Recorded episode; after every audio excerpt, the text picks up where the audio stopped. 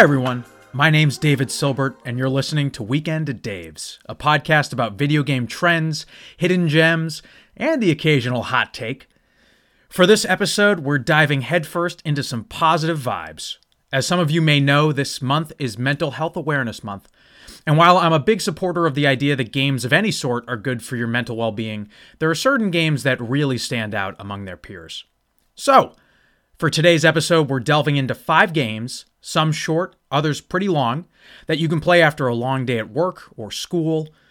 All of the games here are suitable pretty much for people of all ages and provide rather safe spaces to process emotions like joy, grief, and everything in between. But enough setup. Without further ado, here are five great video games for mental health. Cue the music.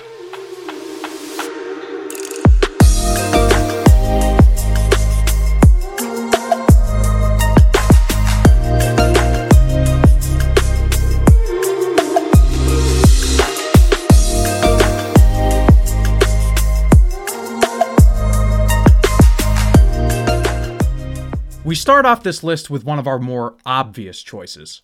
If you had a Nintendo Switch during the past year, odds are you played Animal Crossing New Horizons to survive pandemic life and all the gloominess that came along with it. If you're by some chance unfamiliar, New Horizons tasks the player with essentially building a town. You're a new resident on an island, and as part of your living arrangement, you're to pay off your home loan to Tom Nook, a devious raccoon who extorts the locals and feeds off the land like a leech. Uh, Okay, maybe I'm getting carried away. Jokes aside, Animal Crossing is an extremely chill game for you to enjoy. You can decorate and expand your house, plant orchards, sell fruit, interact with townspeople, and so much more. In its heyday back in spring 2020, New Horizons made a lot of people's days and weeks and months. A year removed, it's still a great game to kick back with, tea or coffee in hand, and just lose yourself in. Nintendo's post release support has been a little lacking, but even still, you're good for several scores of hours with Animal Crossing New Horizons. It's also a great game to play with your mom for Mother's Day. My mom can attest.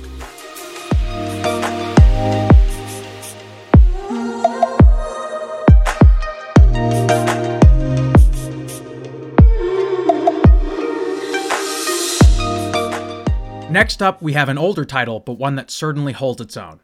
2012's Journey received universal acclaim back in the day, and with good reason. Not only is it gorgeous inside and out, but it has a story that tugs at the heart and makes you feel all the feels.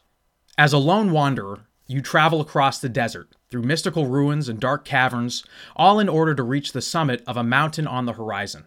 The trek certainly won't be easy, though, as Journey, true to its name, makes you contend with all kinds of hardship. I won't spoil specifics, as saying too much about the story would detract from the experience. But know that every moment of Journey's three hour runtime is packed with gripping set pieces, beautiful vistas, and stellar music. Seriously, the music is incredible, and was even nominated for a Grammy. But don't take my word for it.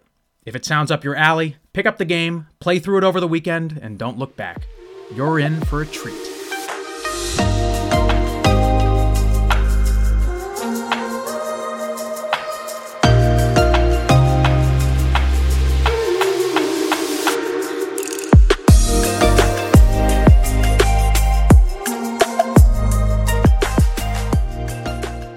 Like Journey, our third entry on this list centers around mountaineering. It also happens to be another critically acclaimed indie, and for good reason. I'm talking about Celeste from developer Maddie Thorson. In this 2D platformer, you play as Madeline, a young girl on a mission to climb the titular Celeste Mountain. As you hop, climb, and dash your way up this treacherous mountain, you'll make friends, battle inner demons, and test your mettle. What makes Celeste great isn't just its touching characters or moving story nor is it just its pixel perfect design or gratifying gameplay.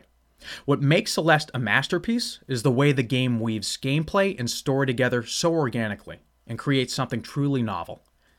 As Madeline battles that mountain, so do you as the player. Death is frequent, yet the next retry is mere milliseconds away. Celeste is admittedly a tough game, but that's the point.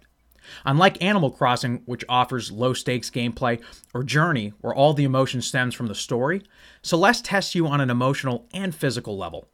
It may sound intense as a video game for mental health, but trust me when I say that Celeste offers just as much serenity to match its intensity. If you don't mind a challenge, you owe it to yourself to check it out.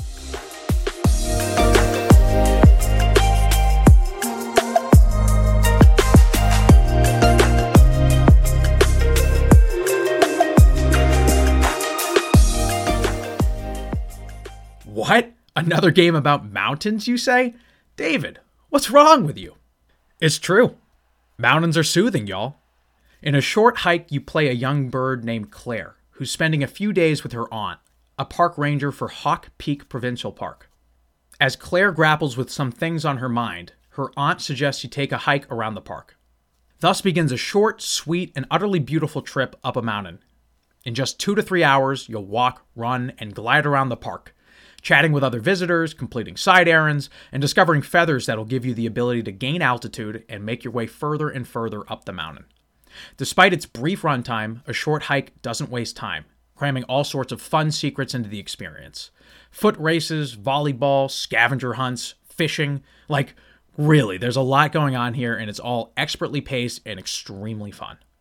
This is such a wonderfully rich game that it feels criminal to even call it short.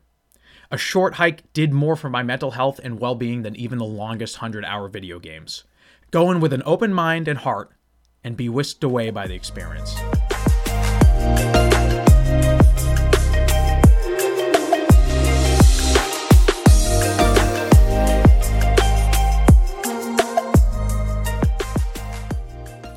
I just got done lambasting 100 hour games, and here I am ending on one.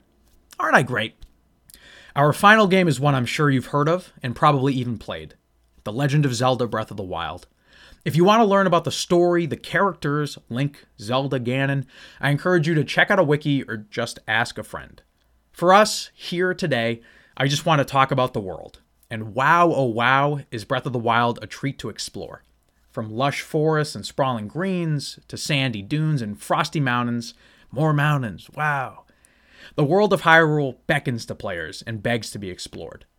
If you've never explored the truly open, freeing wilderness of Breath of the Wild, you have to try it out. Even if you've played it for hundreds of hours, honestly, boot it up again whenever you're feeling low. It's such a serene experience, packed with memorable sights and sounds, that I guarantee you'll never leave that game world feeling unfulfilled. All five of these games are marvels in their own right. But The Legend of Zelda Breath of the Wild is particularly special in its ability to provide positive energy no matter what you're doing. Really, though, if you're not climbing mountains, then what are you even doing? And that's the list. What did you think? Like it? Love it? If for some reason you disliked it, rest assured, I have plenty of recommendations where those came from. So many that I'll just go down the list and share a few other favorites worth your time. Flower, Stardew Valley, Night in the Woods, Florence, Ori and the Will of the Wisps, Gris, the Persona franchise, Sayonara Wild Hearts, and basically any game by Supergiant. The point is, there are plenty of games that hopefully spark joy for you. As always, be sure to share your own picks. If you're listening, you'll want to head over to our written article on punishedbacklog.com. Drop a comment. We'll be sure to respond. Otherwise, I hope you enjoyed the list. Have a beautiful May. Take care of yourself. Get that vaccine if you're able. And peace out.